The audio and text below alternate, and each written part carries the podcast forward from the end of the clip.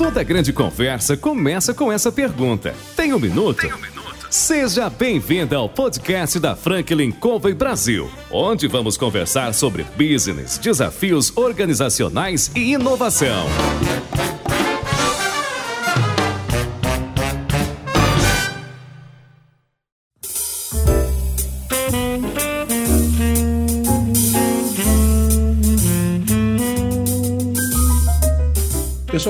Bem-vindo ao novo podcast Tem um Minuto.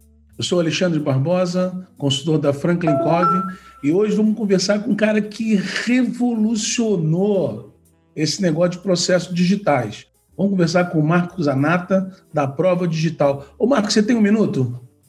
Temos vários. Vamos lá. Vamos lá, muito bom, Marcos. Obrigado pela sua presença. Era para começar, é, é, eu sempre gosto de perguntar, me conta um pouquinho da tua história antes do A Prova Digital, por favor. Certo, legal. Então, é, sou arquiteto de formação, arquiteto de edificações.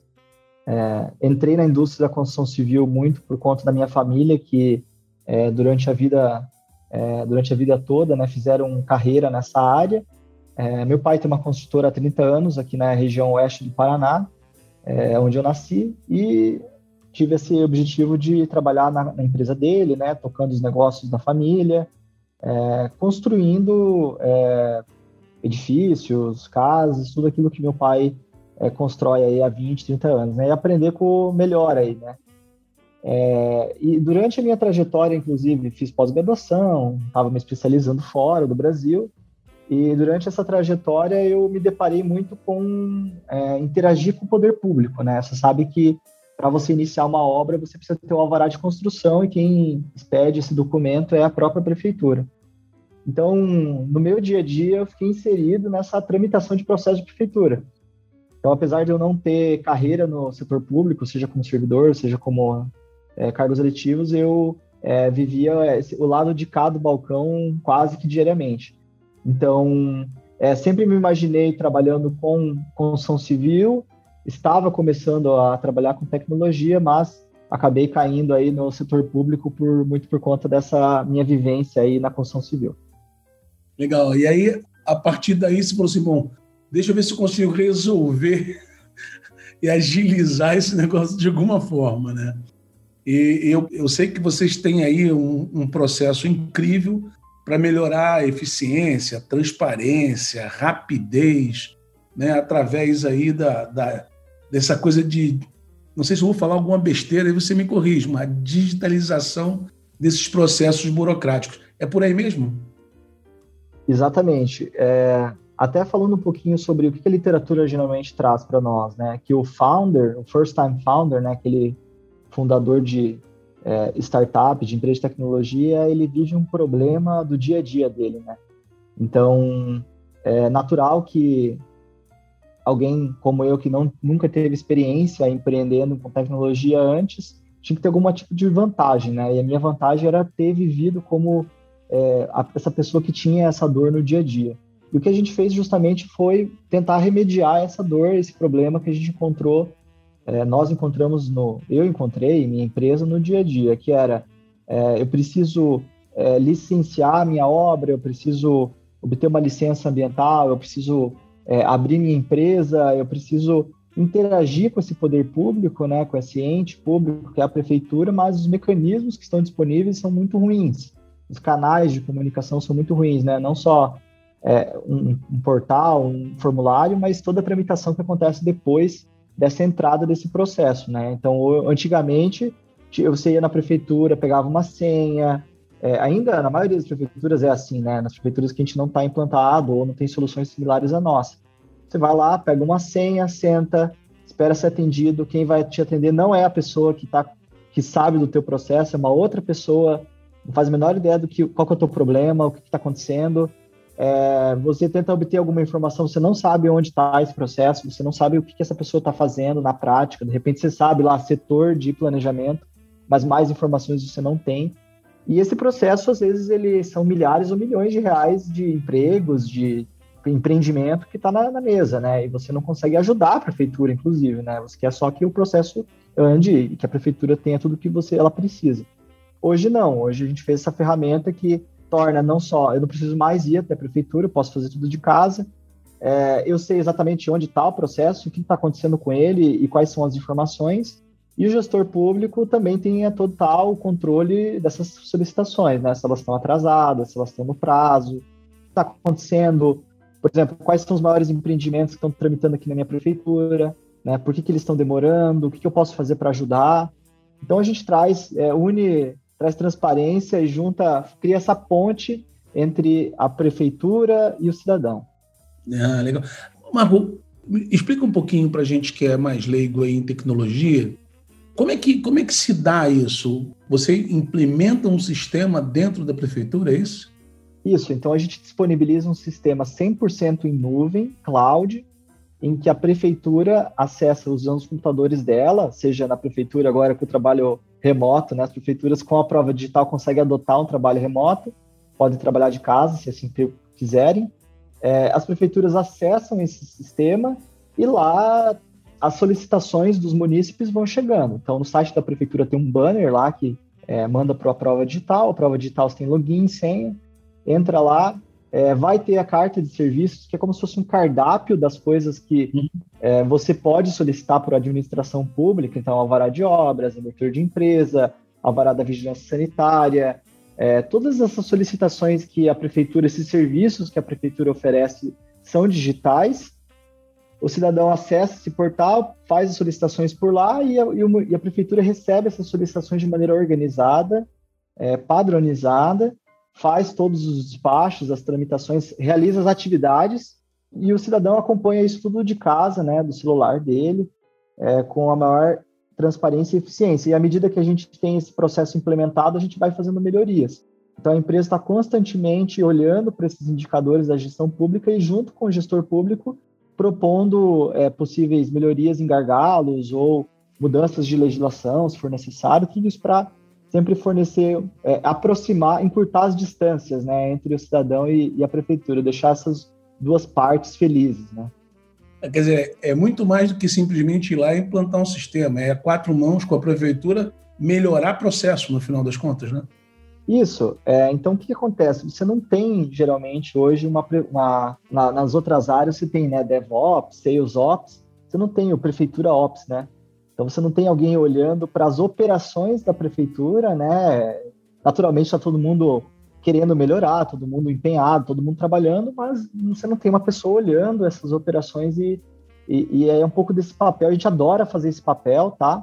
De é, olhar quais são as operações da prefeitura, quais são as máquinas que estão rodando lá dentro e, e, e, quais são os pontos de oportunidade que nós podemos é, melhor, aproximar, encurtar essas distâncias entre o cidadão e a prefeitura, sempre olhando para questões como como que eu aumento a eficiência, né, tanto de tempo quanto de, de recursos públicos, é, como é que eu deixo o processo menos burocrático, mais simples, mais protegendo ainda a gestão pública com, com as informações que ela precisa para fazer os licenciamentos. Então a gente sempre é, com a nossa equipe está aí próximo aí do gestor público para olhar para essas cadeias de valor e, e gerar valor para ambas as partes.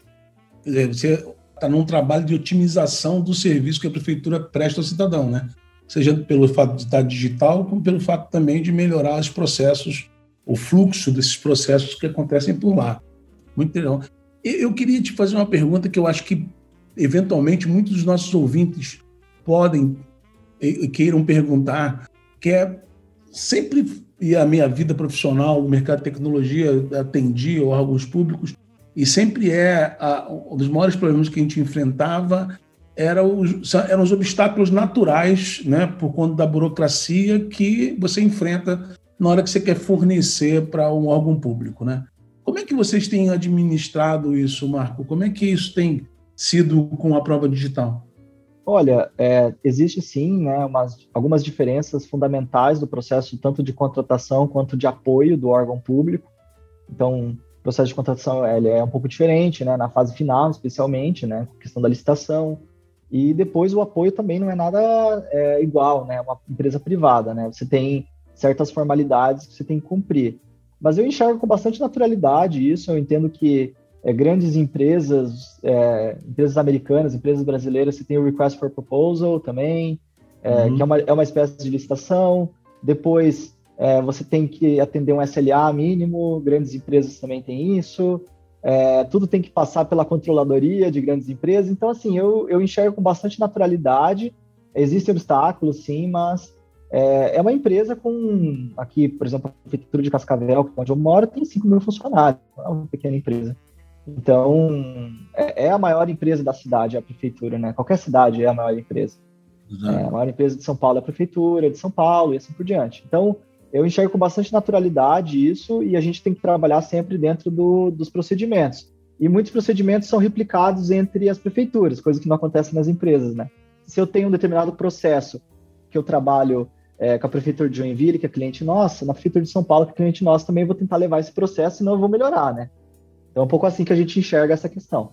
Legal, é, essa habilidade de poder identificar como você pode replicar as melhores práticas, né? Independente do cliente, com certeza ajuda. Eu sei que vocês já estão em seis estados, se não me falha a memória, pelo Brasil, né? Legal, super bacana.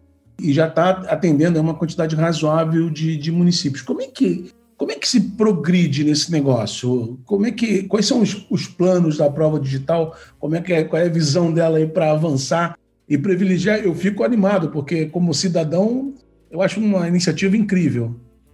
Legal. Então, é, até, até ampliando mais um pouco do escopo da pergunta, né? Então, como que é, você cria esse crescimento sequencial é, de uma startup, né? Então, você tem é, várias formas que você pode é, expandir, né? Mas é, fundamentalmente precisa chegar em, em, dois modelos, né? Ou você cresce numa dimensão, sei lá, você pode pensar assim, enxergar, né, o eixo X, né, que são outras geografias ou firmografias, né? Então eu posso ir para outros países, eu posso ir para outros mercados, de repente não trabalho mais com prefeituras, trabalho com construtoras também, e eu posso ofertar outros produtos. Então, pensa assim, eu estou hoje ofertando é, para prefeituras é, processos digitais. Se eu começar a ofertar para prefeituras é, sistemas de, vai, gerenciamento de cronogramas, é, eu vou tá, eu estar tá agora com dois produtos para o mesmo cliente. Se eu conseguir expandir para uma outra geografia, seja é, um outro país ou é, uma outra uma outra firmografia, então, por exemplo, agora eu vou oferecer para construtoras, eu tiver dois produtos para duas, eu vou ter um, potencial de receita de quatro, né?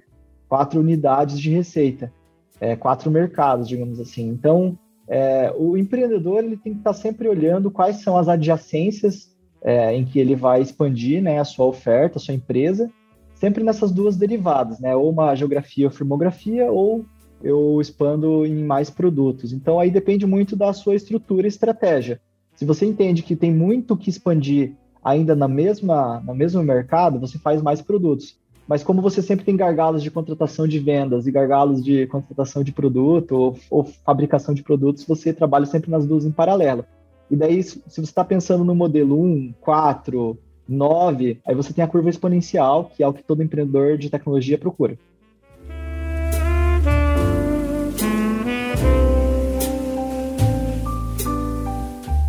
Especificamente, quando a gente estava no bate-papo de aquecimento aqui, você me falou uma, uma, uma siglazinha que eu amo de paixão e tenho lido livros e livros e uso todo dia, que é o job to be done, né? o trabalho a ser realizado. E, e, como é que é a tua atenção a esse negócio aí quando você pensa no teu business? É bem simples, né? O job to be done fala que você que as pessoas querem buracos de 8 polegadas, né? E não brocas de 8 polegadas. É, acho que é 2 inches, alguma coisa assim, né? Então, é, a pessoa ela quer, ela quer encher a barriga, ela não quer o milkshake, né? Ela contrata o milkshake para encher a barriga. Então, esse é um dos melhores conceitos que tem para você. É, ele é muito útil todos os dias, tá? Esse modelo mental, né? Então, é, é muito comum a gente querer fazer N iniciativas dentro da nossa empresa, né? E essas iniciativas a gente tem que se perguntar, tá, mas o cliente quer isso mesmo, né? O que, que o cliente realmente quer? Então, na intro a gente fala muito, eu falei muito sobre eficiência, sobre eficácia, né? Que todo mundo quer que as, ambas as partes ali, tanto o cidadão quanto a prefeitura, é, aumentem isso. E, e, percebe que eu falo eficácia, eu não estou nem dizendo como. Uhum. Então, uma dica que eu dou para empreendedores que estão começando, não se apaixone com o produto, né? Se apaixone com o problema. Né? Essa também é uma frase bem manjada, assim, super clichê também, mas ela é muito verdade, tá? Então, a gente está sempre pensando como que a gente pode diminuir, encurtar as distâncias entre o cidadão e a prefeitura e aumentar a eficiência das ambas as partes. Né? Se isso vai ser um programa de treinamento, se isso vai ser um sistema automatizado, isso daí é uma outra história. Né? Então, hum. a gente precisa, primeiro, precisa entender qual que é essa nossa missão. Então, para mim, o Job to be done é muito isso. É entender o que, que eu estou me propondo a fazer e qual que é a minha missão, e daí depois eu vejo quais são as, as formas de fazer isso. E daí, naturalmente, tem coisas que vão levar um ano para ser implementadas, tem coisas que vão levar três meses, tem coisas que vão levar uma semana, e daí a gente prioriza e executa, né? É, hum. Priorização e execução. Isso até daqui 30 anos eu vou estar trabalhando e ainda vai ser priorizar e executar, priorizar e executar. é a pura verdade. Né? Essa frase de se apaixonar pelo problema e não pelo produto, apesar de ser tão corriqueira, tão ouvida, as pessoas, no meu ponto de vista, têm um problema para internalizar isso, né? E você vê na história aí de, de negócios, tem empresas enormes que cometeram esse erro, né? Se apaixonaram tanto pelo produto que não viram né, aparecer novos, novos problemas, né, ou novos sabores dos problemas que eles estavam resolvendo com aquele produto com serviço, né? apesar de isso estar no teu nível de consciência, a empresa ela acaba sendo um, um organismo vivo e muitas vezes a gente precisa é, frear determinadas coisas, né? Como é que você, como é que você toca isso dentro da prova digital? Como é que você se policia nesse sentido aí? Olha, isso é o que está acontecendo hoje, né? Nós temos muitas é, ideia tem de monte, né? É, é. Sim, tem, tem ideias que transformam o negócio, né? Então, o princípio de Pareto, né? 80% dos resultados vem de 20% das iniciativas, das ideias, das decisões, enfim. É, os outros 80% são, é, não são tão importantes, né? Então, se você já pensar nesse modelo mental, você já vê que é, a priorização é a parte mais importante até do, do que a, até a própria execução. E é muito comum é, os times virem com coisas que não deveriam ser priorizadas. Qual que é o meu remédio para essa dor? É cadência de alinhamento. Então, você precisa de, um, de uma meta abstrata. Então, por exemplo, ah, é, gostaria, nosso, nosso objetivo é chegar num montante de receita X. Então, você tem uma meta abstrata, né? Você não está delimitando qual que é, qual que é. Esse é o problema, né? Não a, não a, a solução, né? Você tem que estar apaixonado pelo problema. É. Aí a segunda derivada disso é, bom, visto que é, eu deixei explicitamente claro qual que eu quero. Daí vamos para a priorização envolve já tangibilizar isso, né? Então a é. gente é, tem N hipóteses que a gente gostaria de para chegar nessa, nessa meta. É, e existe algum cara que é o juiz que vai falar, não, a gente vai fazer isso, né? Que geralmente é o CEO, né? Então, é, tanto em produto quanto em venda são atividades cruciais do CEO, tá? Então, é, eu não conheço, vocês conhecem a realidade das empresas, mas eu particularmente acredito que se tem uma empresa de tecnologia, cara, o CEO tem que entender de como se faz produto e tem que entender como que se vende, tá? Essas são duas atividades cruciais, o cara tem que saber quase tanto quanto o VP da, das áreas, né? Bom, dito isso, então, se eu entendo como que se vende, como que se faz produto, é, eu tenho um julgamento de o que, que deve ser priorizado, né? E, e, o problema da priorização não é que as pessoas não fazem aquilo que você entende que tem que ser priorizado, é que elas esquecem. Por isso que é, a gente tem uma cadência semanal aqui, então toda segunda-feira nós temos as reuniões, N empresas fazem a, a famosa reunião de segunda-feira de alinhamento, de gestão e tal, né? Nada de novo. Mas aí a gente abre uma tabela, literalmente uma tabela, onde estão todos os epics, que a gente chama, que a gente pegou esse termo de, de programação, né? Você tem aquela iniciativa que dura um quarter, ou mais de um quarter, enfim, que ela tem um objetivo bem definido, e eu vou passando um por um. Como que tá isso, como que tá isso, como que tá isso. É, e à medida que você, putz, toda segunda-feira o Marco vai cobrar essa porcaria. Então, naturalmente, o cara vai priorizar aquilo que é cobrado. Então, é, mas percebe que teve uma cadeia de etapas ali. Primeiro, eu tenho que ter um, uma, um problema muito claro, eu tenho que ter um cara que minimamente sabe o que tem que ser feito, que é o CEO, né, que deveria saber como que se vende, como que se faz produto. Três, esse cara tem um julgamento do que é mais importante ser feito, naturalmente construído com o time, não é né, uma coisa goela abaixo, mas tem que ter um cara que decide, né, em algum momento. Quatro, você cria uma, um ritual, então toda segunda-feira você mostra essa porcaria dessa tabela, E cinco, essa tabela deve ter progresso com o passar do tempo. Então, no final de um quarto, você deveria ter quase todos ou todos os epics concluídos. E assim a empresa vai. E daí isso é bom porque você consegue. Começa a pensar, tá, como que a empresa vai ser no final do quarto? Daí você abre a tua tabela de epics. Tá lá. Tá lá. Ela não vai ser diferente daquilo porque se. Ela não vai ser diferente porque é aquilo que está sendo feito, né? É. Ela vai ser exatamente como é hoje, mais aquilo lá que está na tabela. Eu não lembro se foi o Jim Collins, mas teve um cara que falou isso, né? Toda empresa consegue o resultado que merece, né? Porque se, se o cara, se ele está focando... A gente é fã do Jim Collins aqui. É, é exatamente isso. E, e, você descreveu um negócio agora que parece... É, é, você descreveu um processo que... Eu vou que até é abrir aqui a foto dele lá do Red Hog Concept. Ah, exato.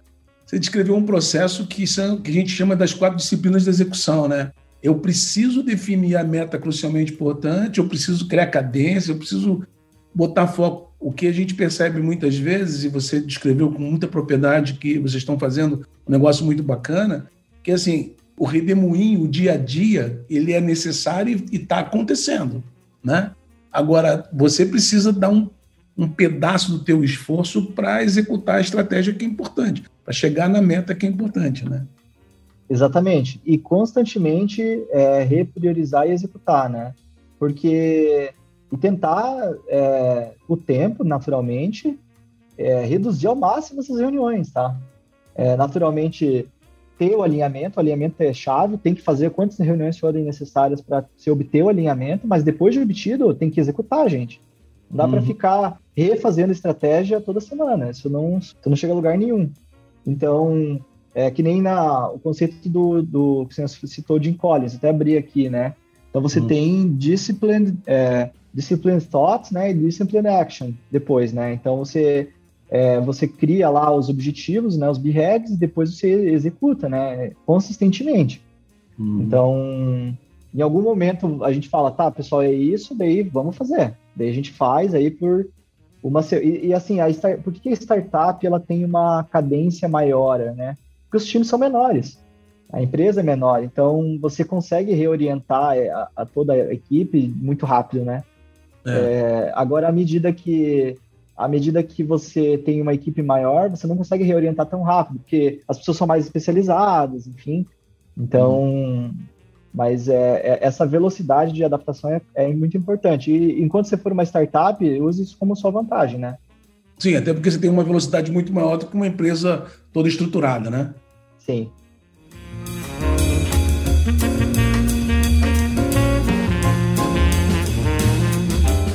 coisa que eu acho que acontece com a startup, você tocou nisso agora há pouco, e, e me, que me lembrou até uma, uma citação do Jim Cook lá da Apple, que você tem um, monte de ideias, né? É, é, como se fosse um pensamento divergente, né? Você tem um monte de boas ideias, né? E, é, aí, em algum momento, você precisa fazer com que esse pensamento vire um pensamento convergente para você ter poucas ideias e executar aquelas poucas ideias, não é isso? Sim, é, ideias vão surgindo, né? É, é assim, Existem algumas metodologias é, de priorização que podem ser aplicadas, né? Aí cada time tem as suas, né? Então, por exemplo, ah, se eu tô só eu só não estou conseguindo escolher o que executar em produto, em engenharia. É, ah, então, putz, tem várias metodologias que eu posso utilizar, né? Tem o modelo Cano, né? Que é uma metodologia com K, né? Cano com K, que utiliza para você priorizar é, funcionalidades, né? É, tem a questão de posicionamento da tua empresa. Então, por exemplo, é, a gente gosta muito do modelo da April Dunford, é, que também é, é muito bom para você se posicionar, né? Então, ah, eu, por exemplo, faço um CRM. É, putz, o CRM tem né, Salesforce, tem N CRMs, né? Excelentes. Como é que eu vou ganhar desses caras? Então, eu preciso, não, eu sou CRM de consultorias que fazem podcast. Daí, eu consigo, nesse nicho, eu consigo ser vencedor.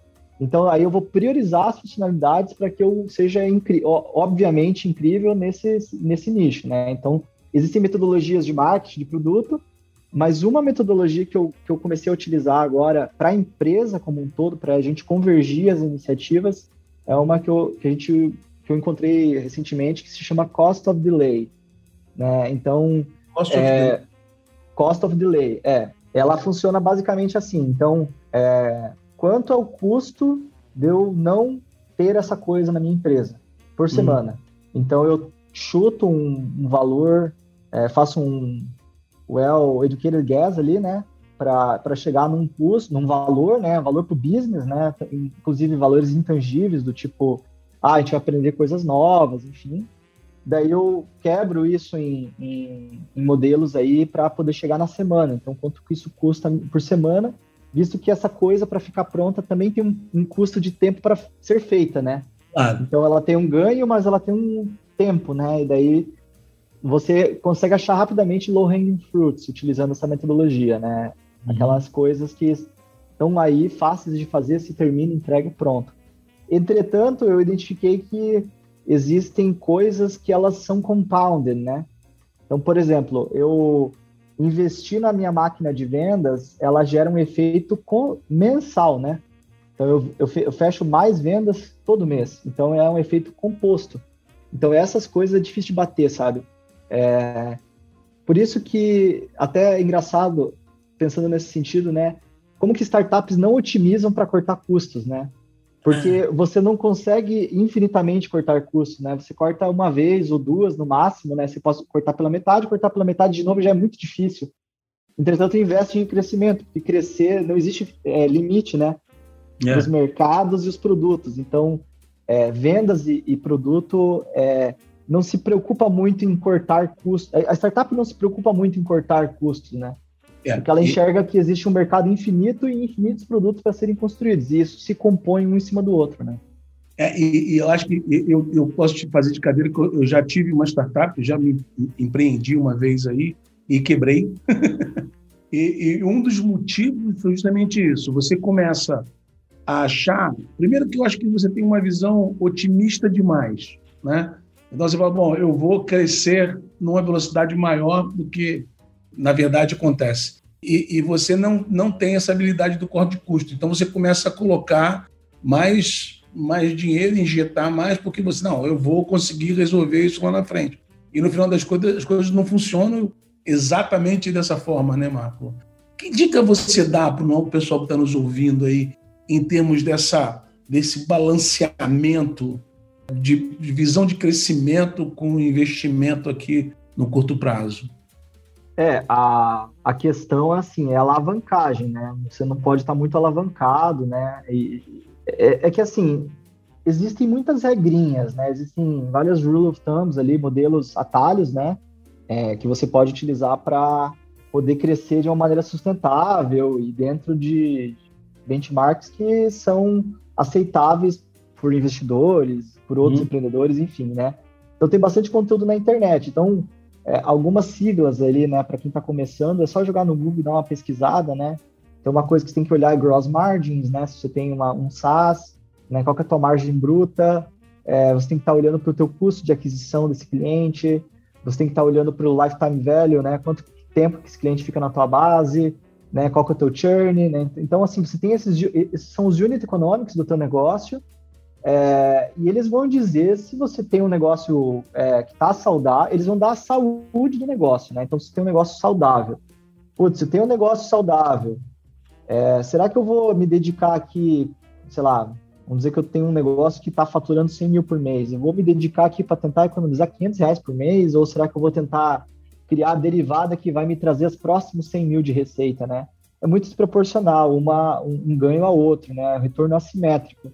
Uhum. Então, é, é, um pouco assim. Então, primeiro, olhar se teus constantemente está analisando tua saúde do teu negócio, como se tu fizesse como se fosse um exame, né, um check-up geral, é, usando benchmarks geralmente internacionais que, que, são os melhores, né?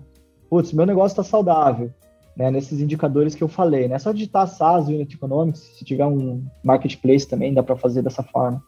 É, agora, é, quais são as derivadas de receita que eu posso estar tá criando aqui, as opcionalidades para eu poder estar tá deixando o meu negócio mais é, sólido, né? Então eu vou estar tá ampliando as minhas raízes para que, putz, se eu não atingir, se o mercado der uma virada, eu, tô tranquilo, né? Um exemplo com a prova foi a questão das eleições, né? Então a gente, obviamente, sabia que ia trocar os prefeitos, né? O calendário eleitoral é dado, né? Mas a gente teve bastante negociações que acabaram resetando, né? Trocou secretário, enfim. A gente acabou tendo que reapresentar a ferramenta de novo. É, não que a gente não esperava isso, mas é, se vai fazendo Excel, você é um pouco otimista, como você falou, com relação a isso. Por isso tem que estar sempre criando essas opcionalidades para que se uma coisa der, der errado, você, você tem outras opções também para atingir essa meta, né? Tem que estar sempre constantemente paranoico, né? Como dizia o ACO da Intel, né? É. Ou seja, você tem que conhecer seus números de uma forma paranoica mesmo, né? Daí ele na pontinha da língua para poder tomar as decisões corretas, né? Voltando lá para a relação com o, poder público, e aí você tocou num ponto que eu acho bem interessante, que é na hora que você tem uma reeleição, né, você precisa revender o projeto, né? É, quando a gente, você sabe disso, você acabou de descrever com, com brilhantismo aí a teoria do trabalho a ser realizado, do job to be done, né? No teu ponto de vista, qual é o trabalho a ser realizado que você identifica na hora que você vende, uh, por exemplo, a prova digital para uma prefeitura? Porque a prefeitura não tem medição de produtividade, né? Não, não tem geração de renda, tem geração de renda, mas a coisa não funciona que nem na empresa privada, né? Como, como é que você. Qual o tempero que você usa aí? Ah, a gente tem os KPIs, né, que a gente leva para a prefeitura, né? Então, a gente puxa muita coisa de de gestão de, de manufatura, né? Então, uhum. existe um processo produtivo, né? Da, a prefeitura, ela, ela entrega valor para aquele... É, é um processo obrigatório, na maioria das vezes, mas é, ela entrega um valor ali, ela acrescenta uma propriedade intelectual no processo. O processo é o produto, né? Então, ele entra com algum grau de, de, de, trabalho a ser feito e ela termina com esse, esse artefato final que é o alvará, a certidão, a abertura de empresa, o cadastro, restituição do IPTU, enfim, seja qual for o, o serviço que você está acessando da, do, de lá.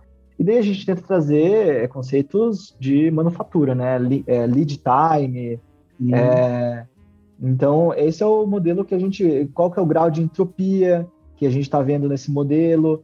Né? Então, é, qual que é a eficiência dos recursos sendo usados. Então, putz, vamos dizer, a prefeitura de Mogi das Cruzes, que é nosso cliente, ela consegue fazer, é, processar aqui 50, 100 alvarás por mês, então ela tem uma, um true output, ela tem um lead time e ela faz isso com X recursos, né? Ela tem, sei lá, 5, 6, 7 servidores. A prefeitura menor, eu consigo fazer comparativos. Quais são os unit economics da prefeitura, né? Então, é, a provocação eu acho que é super pertinente, é, é justamente assim que a gente enxerga. É, os modelos mentais que a gente utiliza para dentro da nossa empresa são os mesmos que a gente leva para a prefeitura. É, e eu não vejo grandes diferenças, não. Eu entendo, eu entendo que, eles que é uma cadeia de valor e ela tem métricas de manufatura que são vistas em qualquer empresa, assim como uma prefeitura, que é uma grande empresa. É, a única diferença é, naturalmente, que a prefeitura não quebra, né? No sentido literal, né? Ela não vai fechar, assim, né? Ah, nosso nosso faturamento, né, que é a tributação, ela caiu aqui drasticamente, então a gente vai ter que fechar as portas, o pessoal não tem mais prefeitura de Cascavel, isso não vai acontecer, né? É, mas de resto, ela tem o CEO, tem os, os VPs, ela tem o time, tem processo de recrutamento e seleção, tem que fazer treinamento interno. Então, assim, é um mercado incrível, né? Se você, se você tiver uma grande empresa, você pode fazer uma grande prefeitura.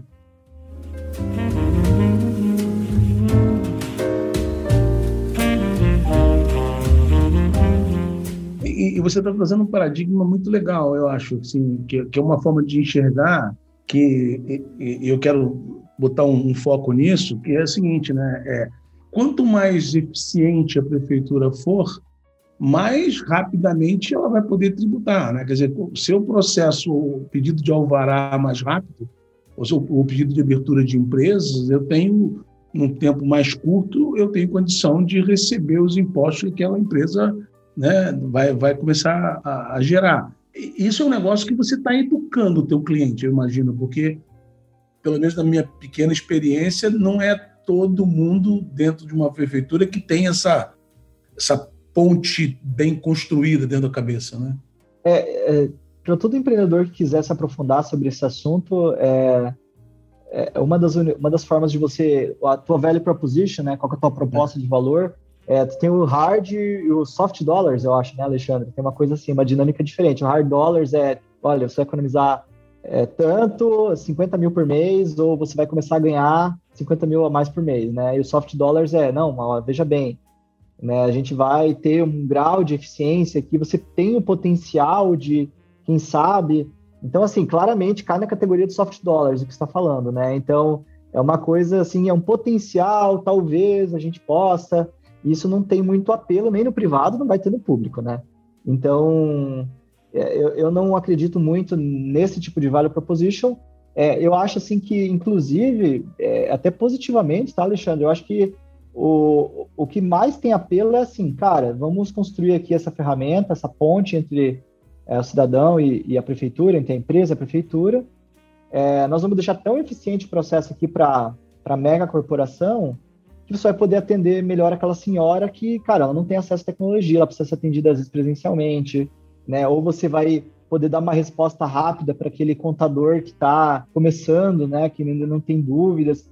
Então, assim, o poder público, até muito logo no começo, né, quando a gente começa a estudar Job to be done, Value Propositions, pirâmide de valor da Harvard Business School e tal, a gente entra na prefeitura assim, pá, nossa, agora minhas Value Propositions são essas cinco aqui: economizar custos, é, na verdade, cara, o servidor e, e, o secretário eles querem melhorar a vida do cidadão. É uma coisa muito mais abstrata, assim, sabe? Uhum. É, por isso que é, e, é, e tem que ser assim, porque veja tudo que a gente falou até hoje, né? Se apaixonar pelo problema, não pela solução, né? Então, os uhum. caras eles, é, eles têm muito essa pegada de tipo melhorar a vida das empresas e do cidadão e não tanto explicar como, né? Então, essa tangibilização dos KPIs para nós a gente tem que ter isso em mente também, sempre o, o ser humano, o cidadão no, no centro. Quer dizer, você está indo, você tá indo no cerne do propósito do funcionário público, né? O do Isso. E eles se importam muito com isso, tá? Muito. Legal. E aí você, isso é uma coisa interessante. Eu queria até chamar a atenção de vocês que estão ouvindo a gente aí. Porque de novo, né, Marco, no frigir dos ovos, eu acho que se você pensar de uma forma super, sum, é, vamos dizer assim, resumida disso tudo, né? Na hora que você entende o que, que é valor para o teu cliente, né? O que, que ele valoriza, você consegue fazer a value proposition, né? A proposição de valor para que ele possa fazer negócio contigo, né? Você tem que entender o why do seu cliente, né? Tem o Golden Circle, né? Do pessoal acho que todo mundo deve conhecer do Simon Sinek, né? Você tem que entender o why do seu cliente, né? Então, é, será que putz, o secretário acorda todo dia, vai na prefeitura ouvir reclamação, reclamações justas, injustas, todo dia. Às vezes é pela imprensa acusado de coisa que nem, nem tem nada a ver lá, que nem aconteceu, que é só besteira. Para aumentar a arrecadação, tipo, não é isso assim que ele vai trabalhar, entende? Ele vai para promover melhor serviço à população, para que a, a, cidade dele, que ele às vezes nasceu, tem uma ligação ali emocional, né? A família dele mora lá, seja melhor, né? É, é esse é o verdadeiro, é, é por isso que ele é, tudo bem, né? Durante o dia lá, o cara tem que melhorar a arrecadação, tem que melhorar os processos e tal, mas no CERN está isso. Então, é, e o meu why também é esse. Né? Eu não, é, obviamente, tem que crescer a empresa, tem que gerar valor para meus shareholders, tem que é, expandir, enfim, produtos, serviços e geografias. Ok, isso é negócios, é sujo, mas o, a razão pela qual a gente é, enfrenta perrengue é melhorar a vida do cidadão, melhorar a vida do cidadão. Isso está sempre no nosso core e no core do cliente também. Então, quando há esse alinhamento, o meu propósito é o mesmo propósito do meu cliente, isso não quer dizer que eu vou fechar todas as vendas, não quer dizer que eu vou implantar todos os negócios, perfeitamente tudo, sempre. Mas aí existe uma afinidade muito grande, né, entre esse gestor que enxerga esse propósito na gente e a gente que também enxerga isso nele. E daí a gente. E daí essa parceria realmente dá certo. E é isso para qualquer negócio, né? O, o Kai Kawasaki, um cara que eu gosto muito, ele, ele é do mercado de tecnologia também, cara, hoje em dia é conselheiro do Google, é um sujeito, um, um havaiano muito legal, ele em TEDx, um cara super legal. Fazedor de pitch. Fazedor de pitch, exato. Ele, ele fala um negócio que, que tem tudo a ver, né? Você, quando monta um business, né? uma startup, se o seu propósito for gerar dinheiro, tem uma chance muito grande de dar errado, né? Na hora que você tem um propósito, né? Na hora que você tem um porquê, a chance de dar certo é muito maior. Né? Você concorda que o propósito vou gerar dinheiro não, não pode ser o principal propósito, né? é porque o seu porquê, ele está desalinhado com o porquê do seu cliente. É. Então, por que que, vamos, vamos pegar exemplo, pegar o exemplo a Apple, né? Então, ela constrói, enfim, dispositivos, computadores, interfaces que são bonitas para que as pessoas vejam, sejam felizes, enfim, porque a estética e beleza e funcionalidade e praticidade é algo que é intrínseco ao ser humano, né? Enfim, desde os tempos antigos, né? Então, ele cativa um público que é que acredita nisso. Então, você uhum. tem do, duas crenças ali, as duas, a empresa e o cliente têm a mesma crença. Então, isso é muito poderoso. É natural que aquela pessoa que está fazendo a interface lá na ponta da tua empresa, você não está acompanhando o trabalho dela no dia a dia, entendeu? Você tem que confiar que ela vai trabalhar na linha daquilo que você acredita. Então, não dá para você construir um negócio em que o core dele ele está desenhado com o que o cliente quer. Não tem cliente que o propósito do cliente é dar dinheiro para essa empresa. Não, não tem. Não existe. Ela tem uma missão própria dela lá e você tem que estar alinhado com essa missão, né? É, e quanto mais genérica for a missão também, pior, porque aí você você não sabe o que fazer com essa missão, né? Então, putz, a Apple é muito clara, né? Vamos construir aqui computadores para quem pensa diferente, sei lá. Então ela, ela deixa muito claro assim que ela não é para todo mundo, né? Isso deixa isso facilita tudo, né? Eles podem, eles não têm problema de oferecer os computadores mais caros. É, numa decisão, putz, vamos fechar com o fabricante de, que dá mais qualidade ou no fabricante que dá mais volume? O, o senhor não precisa estar nessa reunião, entende? Ele já sabe o que fazer. Então, esse alinhamento ele é importante. A minha empresa ainda ela está num porte de 50 pessoas, mas dado o nosso grau de exigência, a gente já começa a perceber que alinhamento é super crucial, assim, né? E se agora já a gente já, já tem que constantemente criar as rotinas para que tenha alinhamento, imagine uma empresa maior. Então é um pouco assim que a gente enxerga. A gente tem que estar com o propósito alinhado com o do cliente, porque isso vai gerar decisões táticas do dia a dia, tá? Não é porque é bonito pôr numa parede, nada disso. É, é porque o, o cara da ponta vai saber o que fazer, sem você estar junto. É, não é aquela missão bacana que parece uma frase de MMA que não quer dizer nada, o cara põe na parede e não vai nada com ele, né? E, e aí você, com 50 pessoas, você criou uma cultura e a partir daí, independente do tamanho que você atinja, com essa cultura consolidada, você consegue levar todo mundo na mesma direção. Né? Desde que eu reforce diariamente os valores, sim. Tem que, tem que reforçar, senão as pessoas esquecem. Uhum. Tem que forçar diariamente. Né? Se deixar solto, a cultura vai ser criada de qualquer jeito. Se deixar solto, o pau come. É, então, assim, é, até um exemplo que eu dou, né? Por exemplo, você quer um produto bonito. É, assim, tenha, tenha livros de design, sabe aqueles livros, assim, de bonitos de, de mesa, assim, que você deixa assim, que você encontra em médico caro, assim, sabe? Aquelas coisas assim, é. né? Que aquela... O cara, ele tá num ambiente bonito é, existe uma grande chance de fazer um produto bonito, né? É, então, a gente acredita muito, assim, que nesse, nessas coisas, assim, sabe? De você... É, você tem que viver aquilo que você quer fazer, sabe? Então, outro exemplo, né? Eu já, eu já andei 80 mil quilômetros de carro, né? Você sabe que 80 mil quilômetros é duas voltas na Terra pela linha do Equador, né? Então, se eu não conhecesse as prefeituras, eu não teria como fazer um produto para a prefeitura, sabe? Então, aí volta naquela coisa, né, de fazer coisas que não escalam, aqueles velhos é, lemas, né, de você conhecer o seu cliente, estar próximo dele, né, eu estava até em, eu tava até uma call com o CTO da RD Station, né, que agora até passou um processo com a, com a TOTS ali, né, é, e, é. e, ele falou um negócio bem bacana para nossa turma lá, e que ele falou assim que é, eles têm, imagina, uma empresa é, super estruturada, com milhões de funcionários, milhares de funcionários, né, e milhões de KPIs, milhões de inputs, é. milhões de clientes, então, então assim, é bem complicado, eles olham muita coisa no agregado, naturalmente, né? Mas, assim, de vez em quando ele pega e abre comentários, e lê os comentários um por um. Por quê? Porque se você não tem essa voz do cliente, você olha seu número, você perde um pouco a percepção. Então, ter esse contato próximo é super importante. Então, além de conhecer seus números, conheça seu cliente. É a segunda grande lição. Eu estou chamando a atenção por esses pontos, porque você está colocando informações super valiosas e eu estou meio desesperado que o nosso tempo aqui está acabando e o papo está super legal. E eu queria, Marco, é, pedir para você, e assim, eu quero te agradecer antes de mais nada, porque é, nós aprendemos muitas coisas aqui. É, você tocou em pontos super importantes e muito obrigado por ter nos privilegiado com isso. mas eu queria, já indo para o final, é, de tudo que você tem vivido, de tudo que você tem implementado, de todo o resultado que você tem adquirido é, lá na prova digital, o que, que você poderia falar assim, como, eu, eu não gosto de chamar de conselho, né? mas o que você gostaria de dizer para o pessoal, lembra disso que é um negócio importante de lembrar?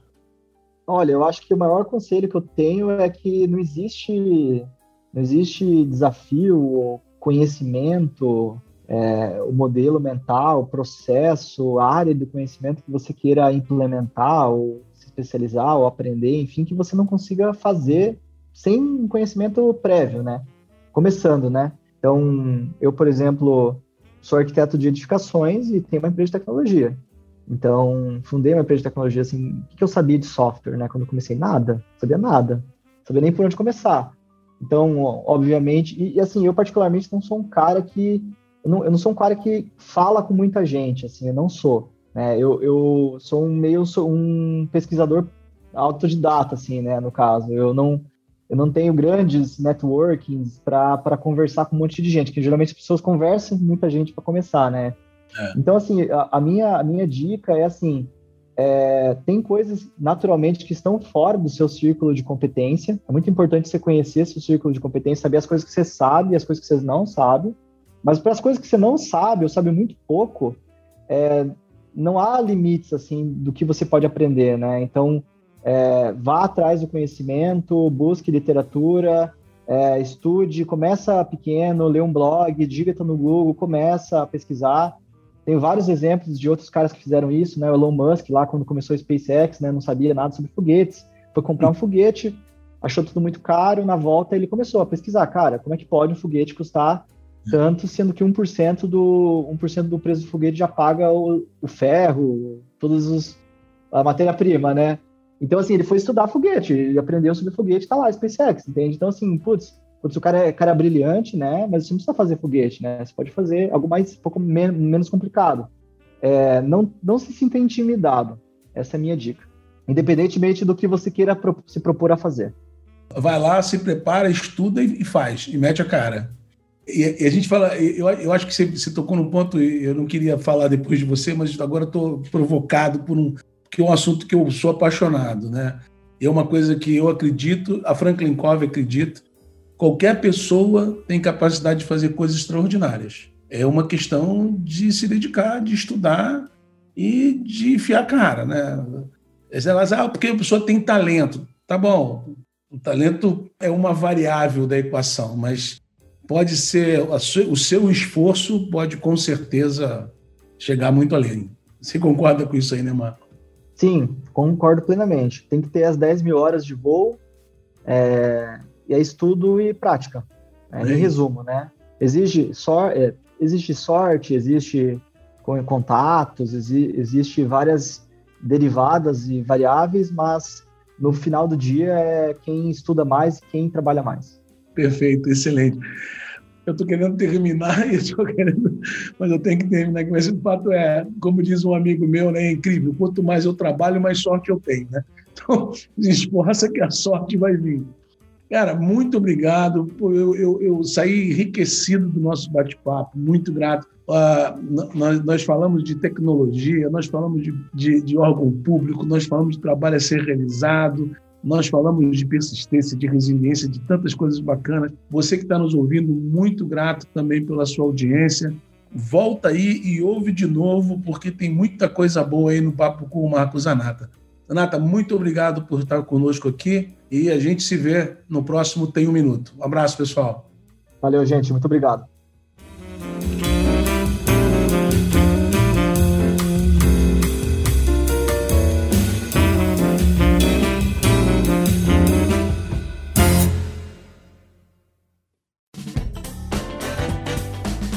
Você acabou de ouvir mais um episódio do Tem um Minuto oferecido pela Franklin Covey Brasil, uma empresa global que ajuda outras empresas a alcançarem resultados que requerem grandes mudanças no comportamento humano. Venha conhecer nossas soluções customizadas para os seus desafios organizacionais.